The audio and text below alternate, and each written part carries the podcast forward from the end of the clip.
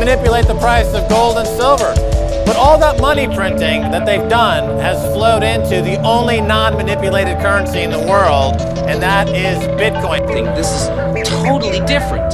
No, no different. Only different in your mind.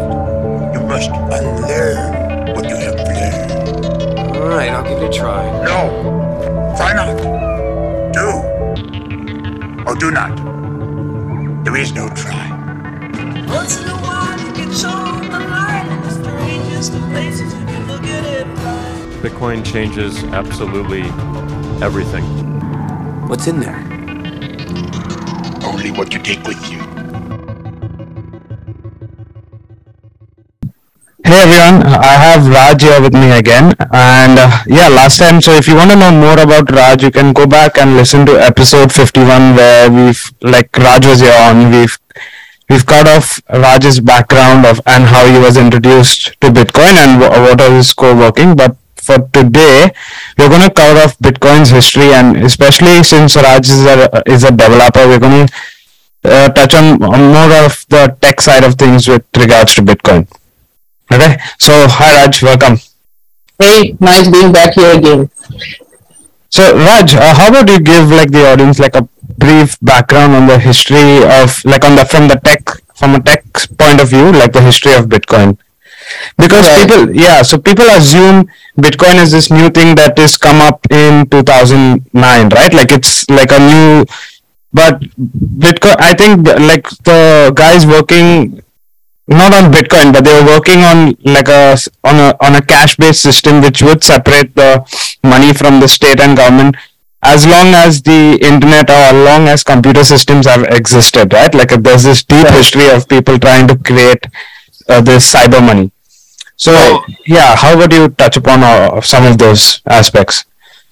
Cool. So actually, yeah, you're right. Basically, like the, it, it's not about something that happened in 2009. It's about something that has been happening since since probably early 80s, 1980s, and the spark and the and, and the start initiation of this process of using cryptography in order to create new form of digital identities suppose as public key private keys with which you were encrypting things digital signatures with which you were uh, asserting authority over certain set of data hash functions and all these kind of things. Cryptography was never like this.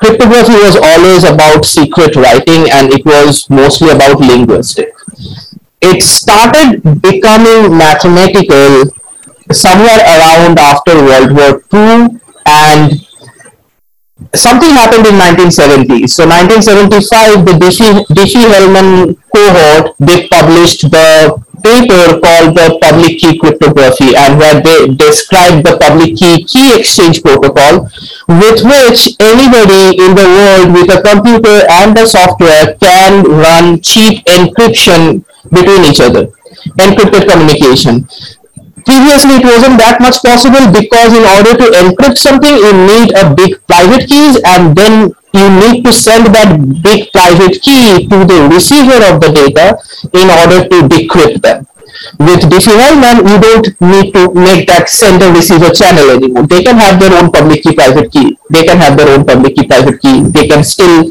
um, communicate in secret chats without like sharing any private information with each other. So this changed the game. Once this happened, people started thinking about, okay, now we have cheap way of doing crypto schemes on top of internet and computers. What can we do with it? So among many things you can see like encrypted communication the whole purpose of cryptography since like thousands of years. And then because it was mathematical, it created some new components like digital signatures, hash functions, commitments, and these kind of things. Combining these kind of stuffs together, you can create what they call crypto schemes. And crypto schemes can be different things. Crypto schemes can be your entire infrastructure security mechanism. Crypto scheme can be something like WikiLeaks. Crypto scheme can be something like Bitcoin. So these are cryptographic protocols combined together in order to solve certain problems. Now this was all good and fine. Like after cryptography, like after public key cryptography, the entire space got boomed. Like there were a lot of like new development happened, new application came up, and uh, uh, software security in turn got more improved. And so since the start of the internet, they, once they once they connected two computers together and started sending data, they were asking like what kind of things we can send through. So anything that you can translate into bits and bytes, like zeros and ones, a file, a pic, a video, a voice call, anything. And then they ask the question, what about money? Uh, if we can do text, if we can do JPEGs, we can do music, we can do videos, wha- can you do money? The then they started asking the question of can we do money? And the first answer to that question happened in around 1985 david Chaum the mm-hmm.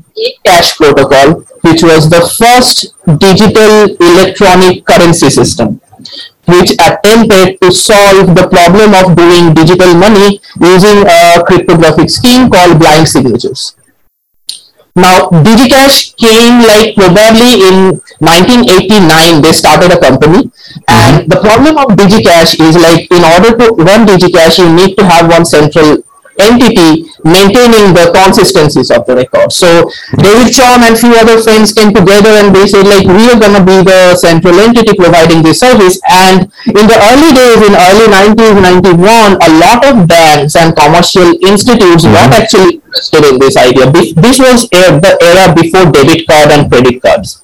So having some kind of like internet monetary system was already in the vision of like companies trying to build big services on the upcoming e-commerce like it was before world wide web. Www came in 1993 so that was kind of like the early history of eCash. So eventually that didn't adopted much in the public because the other model of electronic cash of the, the Visa and the debit card system and the credit card system, which also works on the same primitive cryptographic principles, just in different ways, that got more popular. And uh, in DigiCash, you have like uh, privacy and censorship resistance, these kind of things inbuilt, even if there is a cen- like a the central party. So that wasn't a lucrative thing for the banks and the institutes. So that that idea was kind of like shunned off. So that was like the first burst of like the idea of doing digital money with cryptographic principles. And around the same time, 1992, few people in um, Silicon Valley and uh, in other places kind of like got together and they started this like subculture of like uh, uh, um, uh, academic movement where like computer scientists, mathematicians, economists, and physicists came together and they started asking various type of political, social, and um, math, crypto, computer science questions. And they, they created a group and they kind of like had a physical meetup and um, uh, they, they eventually created a web uh, mailing list where they were like talking and discussing these ideas. This became the cypherpunk mailing list. And uh, many renowned people like Adam Back, Julian Assange, and uh, many other folks were like uh, involved in the early process of like um, thinking through of how to use these crypto schemes to get new frontiers of freedom in the digital world that we were losing in the physical world. Now, money wasn't their problem. Like money was like the holy grail of this entire domain class of the kind of problem they were trying to solve. Because money like after david Chaum's experiment it was very clear that doing a monetary system without a central party is kind of almost impossible. And um, it's called the byzantine generals problem which describes why this coordination mechanism is required and what's the problem of trying to do it in a decentralized way. And this was kind of like a major problem of that era and uh, almost all the cypherpunks people involved in this domain knew about this problem. They have been trying to solve, solve like there has been a lot of effort in throughout the 90s from 91 to 98 um, a lot of effort have been put in order to like solve this kind of problems and the ca- class of algorithms are called consensus algorithms and there are like various different kinds and flavors of consensus algorithms. And they were like successful in creating a creating a very small scale like boundary fixed condition like um structures of byzantine fault tolerant systems. Some of these implementations are working in like uh, Airbus and flight traffic control systems, but they work on like specific boundary conditions. They doesn't work for global random network architecture where anything and everything can happen. Raj, can I interject here one sec? For someone who's listening, can you like briefly explain what's the the uh, Byzantine general problem? Like, Uh, what, what is the problem nice. that they were trying to get over? Yeah. So like uh, the best way to explain it, I guess, like non-technically with a story. The story goes like this, and that's where the name comes from, the Byzantine generals problem. So who are the Byzantine generals? So imagine there is like a valley of Byzantine, and uh, there is a small city inside that valley that is not part of Byzantine, a sovereign place, and the Byzantine emperor wants to capture that place. So the, now the rule of the game is so in order to capture that place, the Byzantine generals has placed like say 12 generals surrounding the city. They are the Byzantine generals. Their job is to attack the city, capture it. Simple. So but the rule of the game is they all have to attack together. Mm-hmm. If any one of them backs off or any one of, one of them fails to attack together, they all die and the city wins.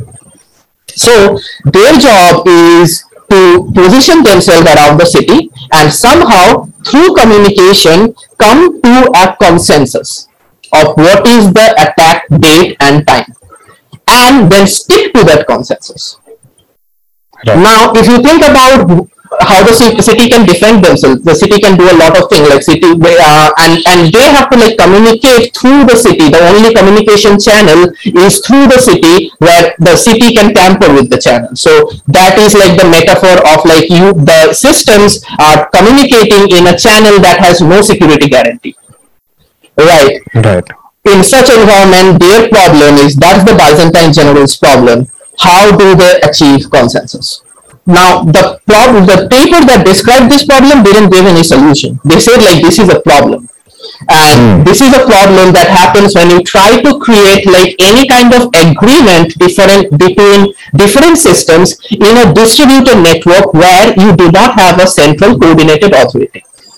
Imagine if the byzantine people have like a central coordinated communication channel which doesn't go through the city anymore hmm. and they can maintain security and all the all the stuffs it's a trivial problem. The problem becomes problem when you have like this kind of weird systems where like okay now you don't have a secure communication anymore. Systems can go in and go out. And the, the biggest problem is what if after agreeing one of the byzantine general make a pact with the city get a bribe and back off at the time of the attack? So it's not just a it's not just a digital information problem it's also an economic incentive problem so even if you have consensus, you can have different systems have economically incentivized to break the entire structure. Yes. Now, this whole thing is called the Byzantine generals problem. And the type of algorithm that attempts to solve this problem in different situations are called consensus algorithm. The kind of hmm. systems that have different kind of resilience towards the Byzantine kind of fault is called Byzantine fault tolerant system. 2008, Satoshi Nakamoto kind of proposed a idea that seems to be the first ever Byzantine fault proof system Okay. which seems to have like his own life and which seems to have like his own ways of doing things and we are still understanding and working with it and uh, that's what we are here to talk about Absolutely. Yeah.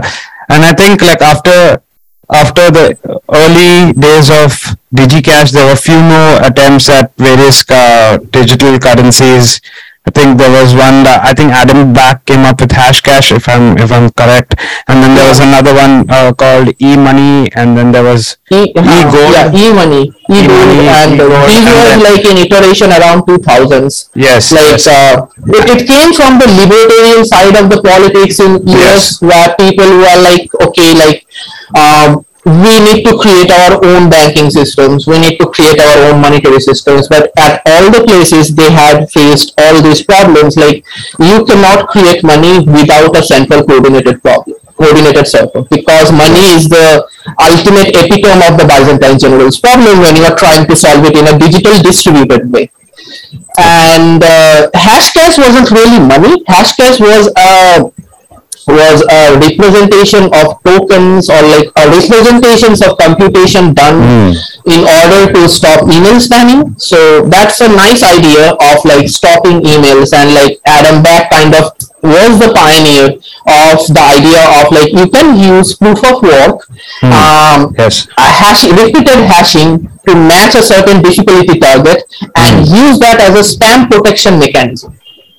And this was a very big clue that you can, because in, in this kind of distributed computing systems, when you are like, imagine you are designing Bitcoin, you will at some point think about, okay, how do I stop DOS attack? How do I stop spams? And uh, so this was a clue that came up in 1998 through Adam Back's work. Then there were some other proposals. Like there were like around a lot of proposals that happened throughout 95 till 2008 in the cypherpunk mailing list and they were like mostly like paragraphs of articles these are like uh, ideas people are spitting out like you can do this you can do that you can combine this this this and make this but nobody actually went out and made something out Build of it something. Yep. Okay.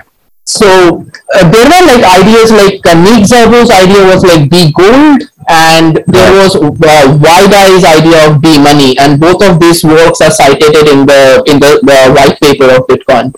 And uh, because like these were like the preliminary idea stage of like how certain things can be combined together in order to create something like this. And Satoshi probably took, obviously took like inspiration from all these previous works, all the prior works, and didn't create anything new, just combined existing things together and made a new arrangement that happens to work.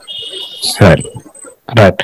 And uh, w- one of the major, another major problem that was solved was the issuance problem, right? Like, so when we create new money, how do we go about distributing this new money, right? Like, do the people who created the money get to keep some of it? Then it sort of becomes like any other shitcoin that's in the market, or like how, how the issuance problem. So, like, if you can briefly touch upon uh, uh, how this issuance problem was solved. So there are two aspects of this problem. One is like what, how do you govern the monetary issuance in the protocol layer? That was a big problem because Hashcash was like hugely inflationary in that sense. Like every second you will be like generating millions of Hashcash. That doesn't cannot work like a proper money because you need to set the issuance in some kind of like a strict time form like and that's another like genius probably of satoshi that he solved this problem together with the with the ddos of of the dos problem and he created the difficulty adjustment algorithm. He kind of realized like the same thing that he used to solve the dos problem is the same thing you use to solve the global issuance problem but there is another social part of this problem is like Satoshi as a developer of this system could have like created a single variable with this much amount of Bitcoin to this particular address. Like the initial dev fund as you can see. Mm-hmm. He didn't choose to do that. He said like it start the machine starts with mining. I am the only one mining right now. If you wanna take part in the in, in the network, mine another mi- mine another system like start another another. software run your computer basically. So he and there are like uh, some some investigation has been done. I, I don't remember which paper it was about like the early days of bitcoin hash rate. And it seemed like satoshi was like had some capability to regulate his hashing power a lot. And uh, eventually like his hash rate kind of declined and he went off from the market when the rest of the network took over with the hash rate. When he realized that the network is stable enough hash hashing power is coming in he doesn't need to keep running his miners anymore. And um, he he kind of like gradually decreased it off. And in the meantime he was like adjusting it like regularly depending on how many people are joining how many and, and he was kind of like um, trying to make sure like this uh, this this difficulty adjustment period remains constant. Block time remains at every 10 ab- average 10 minutes and this kind of thing. So once he like kind of saw like it's working by the market itself he doesn't need to be involved he kind of like decrease his hashing power also.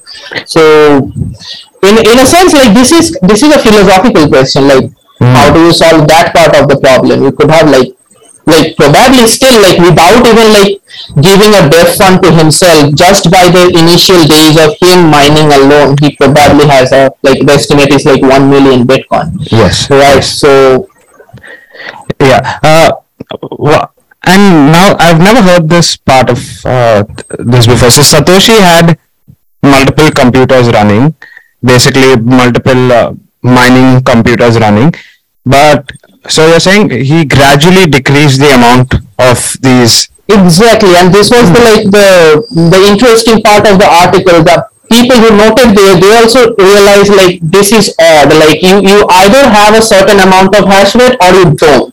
You you cannot have like a regulator on your hash rate, so you can have like gradual curvy hash Yes. rate increase and decrease at that. But it seemed like from the from those investigation data that Satoshi had some ways of doing that, but I don't know like how would you do that. Like that at that point, they, imagine like there is no conception of miners. Like it's Yes, just computers. Yes. Right. So how do you like regulate computing power that granularly in general purpose computer? I don't know. Like that's something that mm article also like had it an open question. Like we don't know how to push it. Yes. Okay. Uh, before we move on to the next, like f- to my next questions, uh, uh, if you had to take a wild guess, who you think Satoshi was? I don't know.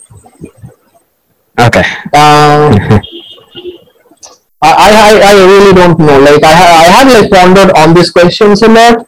Yeah. Adam Back seems like a very prominent candidate. Uh, Hal Really Finney? choose this, right? Probably, but um, could be, could be. Yeah. So, so But like, yeah, it, it's a lot of like, uh, if it was Hal Finney and there was another guy, like there was another reviewer, he, he's not renowned in the space at all. There is a very good article he has wrote in 2011 Okay. about what we what we just started. Something like that. He, and he was the second reviewer after Hal Finney on look, Okay. to look at the Bitcoin core code. And uh, so it seems like um, yeah i don't know how to good answer maybe like it, it was a team of people Yeah, together sure. and they they somehow like the problem is when you have a team of people like if you have a three people and you have a secret for 13 years it probably means like all of them are dead and uh, so. Yeah, sure. that's another reason why i think like it it's difficult to keep a secret like this for 13 13 years and Yes. counting uh, if it was a team of people and it's also difficult to imagine if it's just one guy like Hmm. thought all of it together and like solved all of it in in few years um i don't know like probably whoever was the candidate is he doesn't want to be known and it's better to respect that privacy Of course, yeah, yeah. Uh, okay, now so so Bitcoin is. I mean, now it's it's 13 years going on. Like, it's unstoppable. There have been several attempts from regulations to try and stop it at various points, but it's very unlikely. So how is like, but the the code, the, the software still needs maintenance, right? Because it's still. So how is Bitcoin the software maintained? Right. So uh, Jameson Lopp uh, wrote a very nice article. I would suggest the audience to look it up. It's called "Who Controls Bitcoin Core," and it goes into this idea of like the how the open source maintenance process happens Yes. so mm, let's let's go into the simple simpler part of like how the bitcoin core project the github repo is maintained so bitcoin core is a reference implementation of the bitcoin protocol and it's written in c++ it's the original implementation that satoshi wrote and people started contributing into it and it resides as a form of a github repository now, GitHub repositories are like repositories where anybody can come and share their contribution.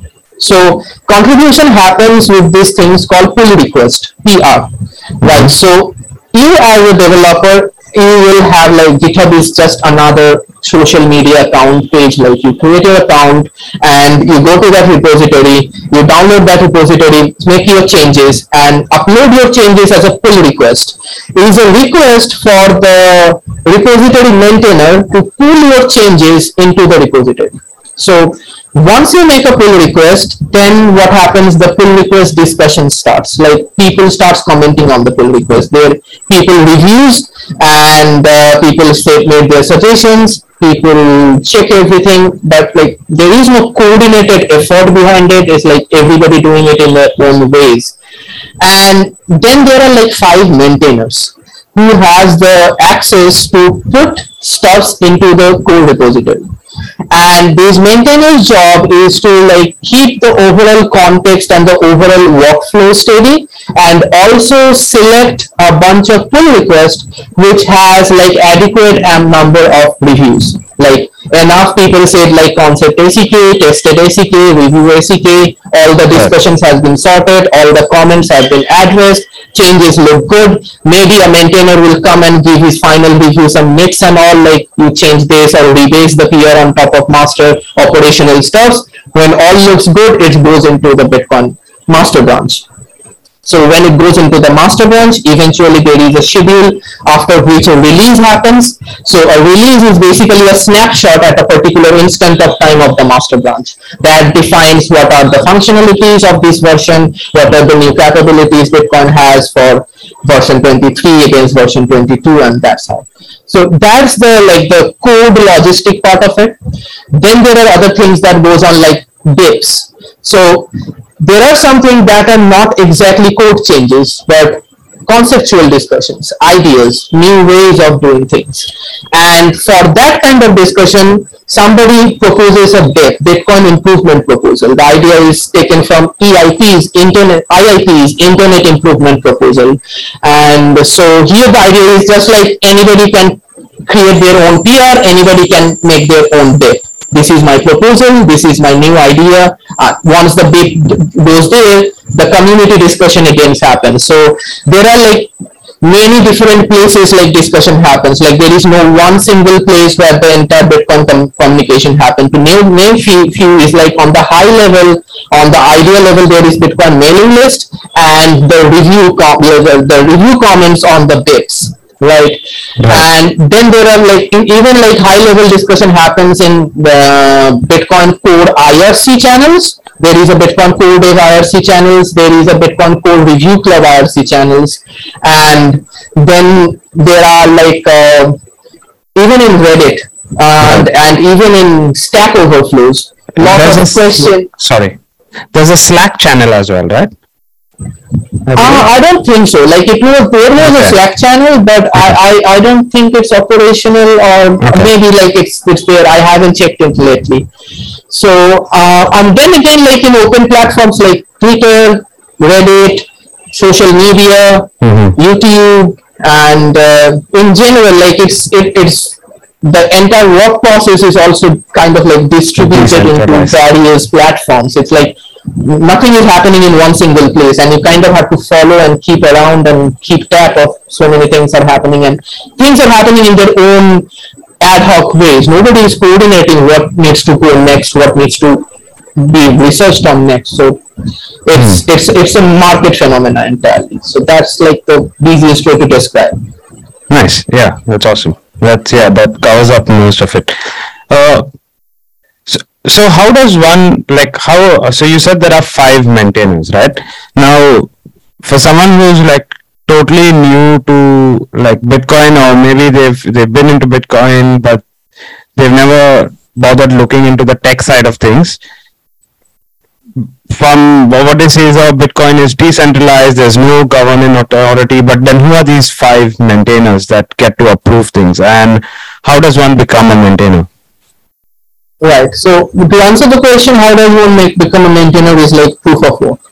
Uh, just like any other field of life, it's like your proof of work in the community. Then the community kind of like uh, there are some process of like deciding on it. The existing maintainer decides when somebody wants to leave, they come together and decide who the next person should be, and uh, they do that on based on proof of work. The actual reason, actual answer to why that's not a problem is the power structure in the entire Bitcoin ecosystem, whether it's software, whether it's mining, whether it's the industry, whether it's the economy, is very, very fluid.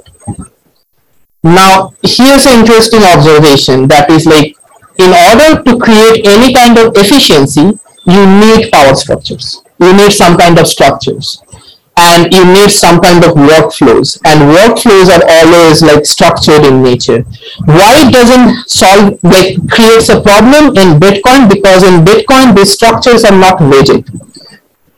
Hmm. The problem is if a maintainer if a group of maintainers goes rogue the community is absolutely free to fork the code base and start maintaining from somewhere else the entire history, the entire commit history, all the previous PRs. Maybe they have to like change the PRs and redo all the PRs on that, but they can like completely take that code base and start somewhere else. So the moment of like the power going away from the maintainer to some other place is like it's almost costless. And this creates the incentive loop and the maintainers knows this. So they also know like if I try to do something fishy, it's more likely that the community is going to bypass me. And this has happened with Gavin Andresen when he tried Yes. to uh, push the fork of Bitcoin 2x against the community consensus. And eventually he got kicked out of the maintainership. And uh, Hmm. so like this maintainership is like then again like there are other points of centralization also not only the maintainership another is like the the BIP wants to get like starts accepted in the BIP, BIP repository it needs to get a BIP number and there is one guy who is like in charge of assigning that BIP, BIP number that is Luke Dash Jr. So mm-hmm. you can say like Luke Dash Jr. is the central point of failure. Now, if Luke Jr. tries something, tries to do something fishy, it's like totally costless to replace Luke Jr. and recreate the BIP repository and create another maintainer who is like assigning the BIP numbers. So this kind of jobs of assigning the numbers, getting the PRs marched, getting the, the release candidate schedule, these are operational tasks. And this kind of task, in order to do it efficiently, you need structures. We always need it. Like every kind of civilization will need these kind of structures in order to do it. But in Bitcoin, because it's organic and market-based, these structures are fluid in nature. The structure exist as long the community wants it to exist. If the structure goes against the community, the community will spontaneously break the structure and create its own structure. Uh, got it. Thanks, Raj. Yeah, that covered it up. Uh, yeah, that covered it up well.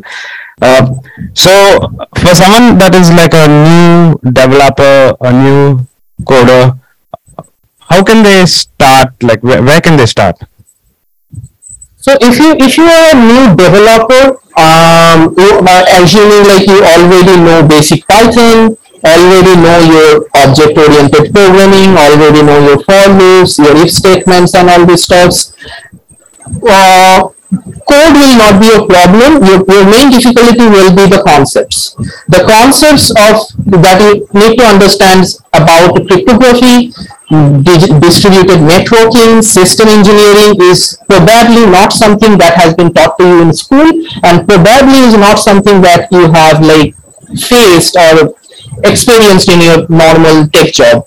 So uh, what I would suggest is like instead of like trying to figure out code, try to figure out the concepts. Do a cryptography 101 course and then jump into mastering Bitcoin, then to programming Bitcoin, and then start exploring any Bitcoin open source project and see where you can fit and contribute. So if you have cryptography 101 course done, you will have the basic ideas of digital signatures, hash functions, public key, private key cryptography. This is something that will be your bread and butter if you are working as a Bitcoin developer. So getting, spending some time to get these things done is important. Then uh, the standard path is like take up mastering Bitcoin, get the overall overview idea, the bird's eye view of the entire protocol, how the protocol looks like, what are the objects, what are the structures, how, how what is a script pub key, what is an output, what is an input, all these kind of details in, in the bird's eye sense. So uh, on the programming Bitcoin side, uh, you will have like the same concept that you have learned in mastering Bitcoin in the overall eye view. You will do that as a hands-on exercise and a library. So you will end up creating a dummy Bitcoin library with like writing your own elliptic curve points, doing public key cryptography with them, making the digital signature functions and all these things. So these will be a good uh, getting your hands dirty with uh, Bitcoin nuts and bolts. Uh, once you do that, I think you should be capable enough and like have the have enough context to go and jump into any Bitcoin open source project you like. So whatever is your favorite language, just figure out like find out what are the Bitcoin projects happening. Some every every language has some Bitcoin project out there in open source. So just go there, look into their issues, solve few issues and start contributing basically. Awesome. Yeah. So when you say uh, the first thing that you mentioned was Crypto 101, is that right? Uh, like uh, that's like it's not a name of a course like any cryptographic introductory course like you will find a lot of them in youtube udemy and khan academy and any any basic cryptography course will do Okay. And then mastering Bitcoin and programming Bitcoin, is this something from Jimmy Song? Uh, programming bitcoin is jimmy song mastering bitcoin is andreas antonopoulos. So Okay. these are two books. So you can get the hard copy you can get the soft copy just go through them and like uh, these are like your textbook. Every every bitcoin dev need to go through them at some point in their life so why not start with it? Okay, sure, understood. And okay, uh, and you said wh- whichever one is someone's favorite programming language, they can pick them out, uh, pick that up, and go from there. So then, what is Rust? Oh, Rust is my favorite language. Okay, but so Rust is is Rust a solely Bitcoin language? Or is it uh, only for Bitcoin? Rust is a general purpose it's a general purpose. Okay, okay. like C++, like Python. Yes, It's a general purpose programming language. So Rust is what happened when when people started like thinking of like how how do we evolve C++ into something better. And so it's, it's a functional paradigm of like kind of like Haskell, but not exactly. You still have structures, but functions are the uh, first class citizens and all. And uh, it allows you to write a very uh, safe and uh, like at least as long as you are not doing logic bug, you are safe from like um, the memory bugs, the type bugs, and all these kind of things. And you kind of like have very strict static analysis at the time of like writing the code, and uh, it goes like if, if the code compiles, then then there are no standard bugs into it. And if there are like possibilities of standard bugs, the code will not compile and the language is designed in that way. So the entire experience of writing Rust is like you're constantly satisfying the compiler until it satisfies and gives you a green signal. What I like about Rust is like it's, it's it's much simpler to read than C++. It has the functional notions of iterators and uh, chaining functions one after another. And um, um, then again, it has like a very intelligent compiler. Almost, almost you can start learning Rust by learning gibberish in your in your editor and read the error message from the compiler. The compiler error messages are very helpful, very verbose. Sometimes they give you code suggestions like you read this code wrong. Here's the right code, and they can do that because the language is extremely statically analyzable because of the of the of the type guarantees and the safeties you have in there. And by static analysis, I mean like at every point in the execution path, you know what exactly should be the type of this variable. Right. Uh, in Python, if you have seen, like you, you cannot do that until you run the code. It can be a JSON data, but it can also be a random string also, and it can be something other other stuffs. And uh, so Python works in that kind of general purpose language, in general purpose way, where you don't have to like think about the type of the stuffs you are dealing with, whether it has a zero one byte or a zero two byte, or this kind of thing doesn't become problem over there. But in system programming, where you are doing low level protocol level engineering or like you are writing Bitcoin code or you are writing like the uh, the smart signature algorithm. You want to go low level. So that's why people chose C++ because that allows them to go too deep into the memory and allows to write efficient code. But there you have to like handle all the gotchas yourself. Rust comes up and says like you can do the same low level thing here, but we handle the gotchas for you. Understood. Understood. Yeah. Awesome. Yeah. Uh, on on a deeper level, okay, would you be able to elaborate on pull request? So, like, I know you touched uh, touched upon it like earlier, but first, from a non-technical point of view, like, what is a pull request? A pull request is a chunk of code anybody proposed to get included in any code base. So it's not just only a Bitcoin specific thing. It happens for any GitHub project. So if you want to contribute into GitHub project, this is your lines of code that you want to add in that project. You create a pull request.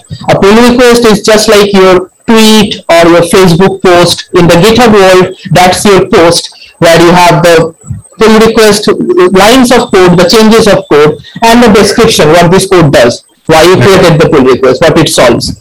And then there is a common thread goes on. And in that common thread, other people who are habituated in that code base or the maintainers of that code base, they comment whether it looks good, whether they need something to be changed, whether something needs to be fixed, or the hmm. approach can be different or not.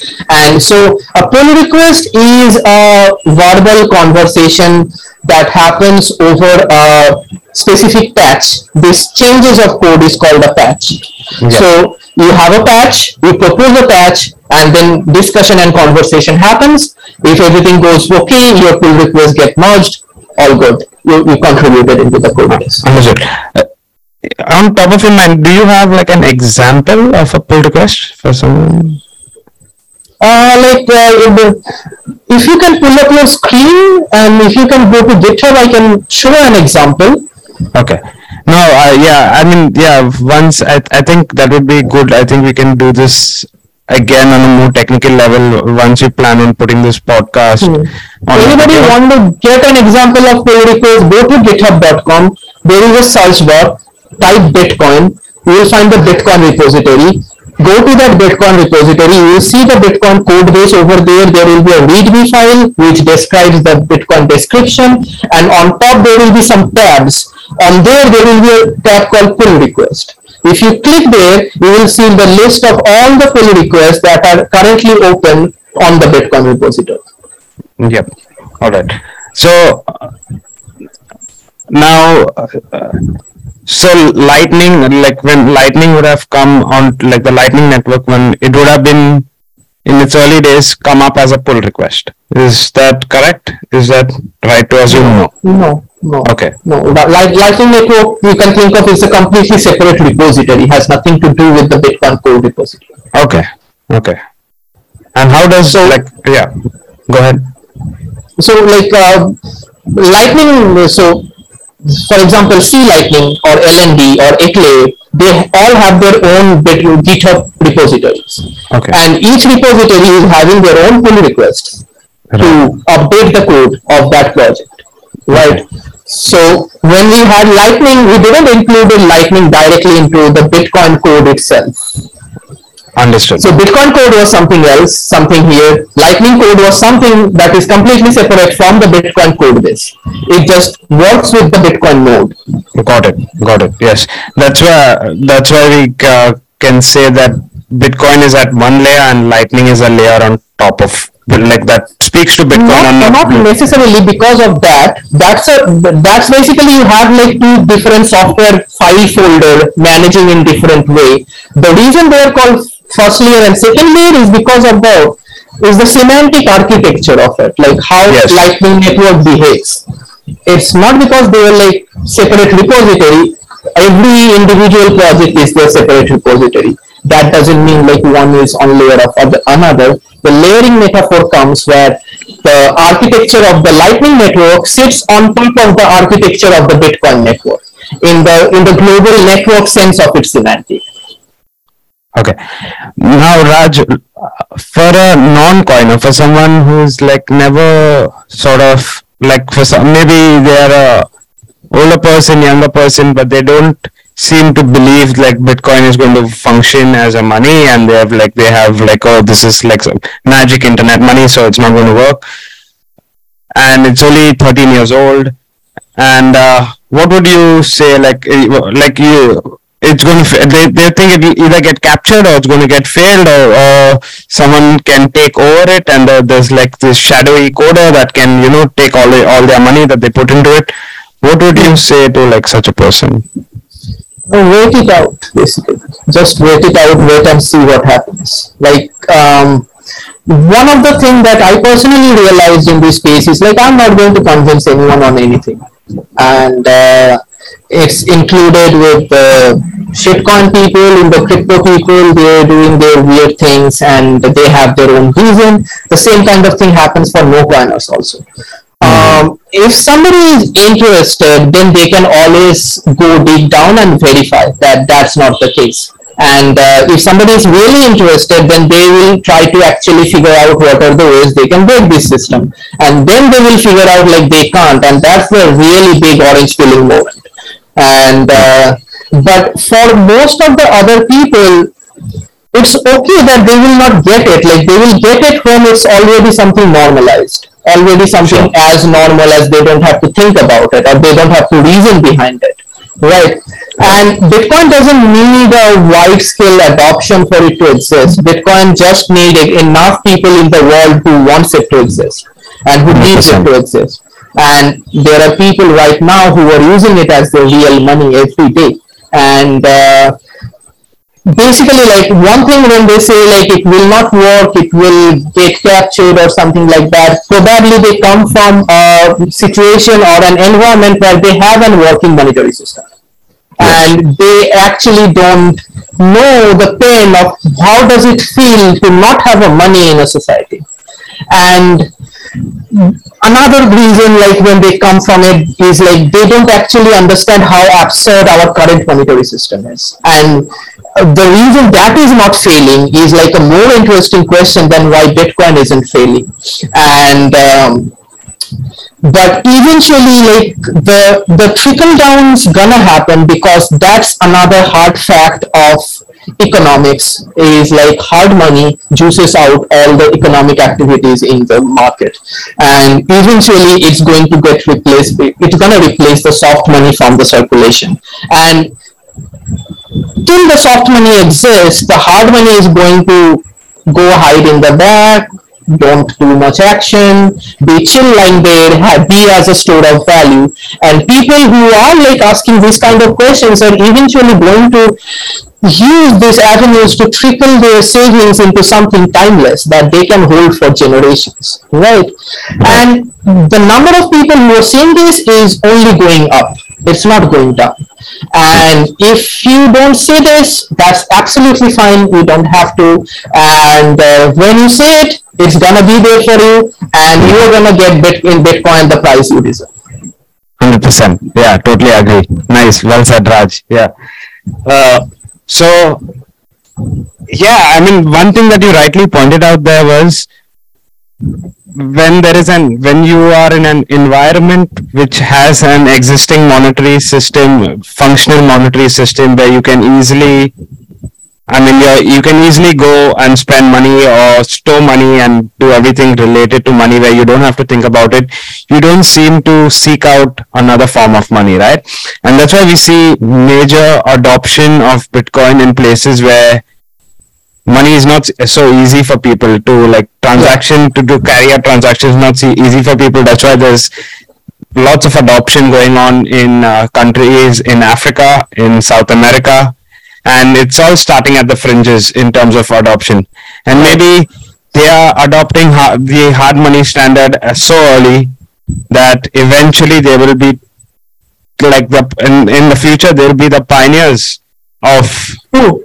That's the game theory of hard money. Is like the early adopters gonna get benefited a lot, and that kind of like opens up this geopolitical drawdown. Is like I don't think the government people and people in the central bank and running the monetary policies are stupid or anything.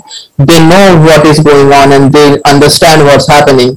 Uh, eventually, there will be a tipping point where the game theory will suggest that if you if, if, if once enough people starts realizing that it's gonna happen if you are better off as an individual as a company as an organization or as a nation state to start accumulating your bitcoin savings so if you are a nation state, it makes sense for you to have your national reserve in Bitcoin.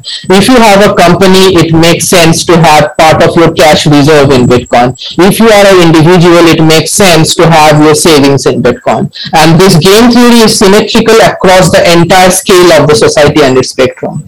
So eventually the FOMO is going to hit hard and we are going to see this thing play out in real time. Probably in this decade or the next one is like the countries who adopted Bitcoin standard the first got the benefited the most. They have the highest economic growth rate. They have the highest import on export orders. They have the they have to, they're gonna probably have like better cultural revolutions than uh, countries stuck in the previous traditional financial systems. And we are going to probably going to see a lot of different kind of brain drains from the traditional financial world into this Bitcoin world of countries and lifestyles and new kind of ways of living basically.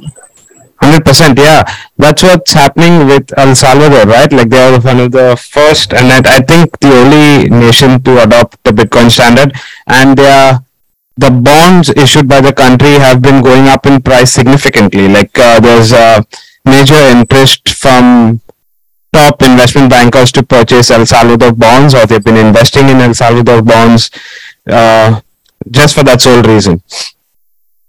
Y- Yeah, and uh, so do you have like I think we've covered off quite a bit here, Raj, and like yeah, do you have any closing thoughts? Uh, nothing specific. It has been fun, yeah.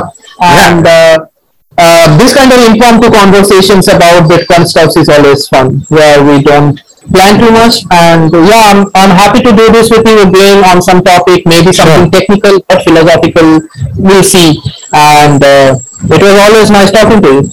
Hundred percent, Raj. Yeah, like yeah, it was great speaking with you, and like great picking your head and all these various uh, from the technical aspects of Bitcoin. Uh, where can people find you? This is the best place for people mostly. Twitter. Um, if you are around like weird Discord groups like Fedimint, Ordinals, BDKs, uh, you can find me there also. My Twitter handle is at Rajarshi Maitra. And uh, yeah, my DMs are open. If you want to get in touch, let's chat Bitcoin. Sure. Thanks, Raj. You have a good evening. Yeah, same to you. Bye. Before we begin today's show, just a quick shout out to a great initiative. For all Bitcoiners in Asia, you should know that Bitcoin for India, which is a volunteer led group of Indian Bitcoiners, is organizing Asia's largest Bitcoin only conference on the 5th and 6th of November at Goa, India. Catch up with plebs from all around the world, be part of the conversation, join in on the various workshops, all while being surrounded by lush green forest and picturesque beaches. For more details, visit www.bitcoinforindia.org slash conference. That's Bitcoin for India as in B-I-T-C-O-I-N, the number 4, I-N-D-I-A dot O-R-G slash conference. Hope to see you there. And now, let's get back to the show. Thanks, guys, for tuning in. And if you enjoyed the show, all I ask is that you share it with one other person And I also recommend that you use podcasting 2.0 apps like Breez or Fountain FM. I'll link them down below. This will help you earn Bitcoin you listen and it will also help support the show. Once again, thanks for tuning in, and I'll see you in the next one.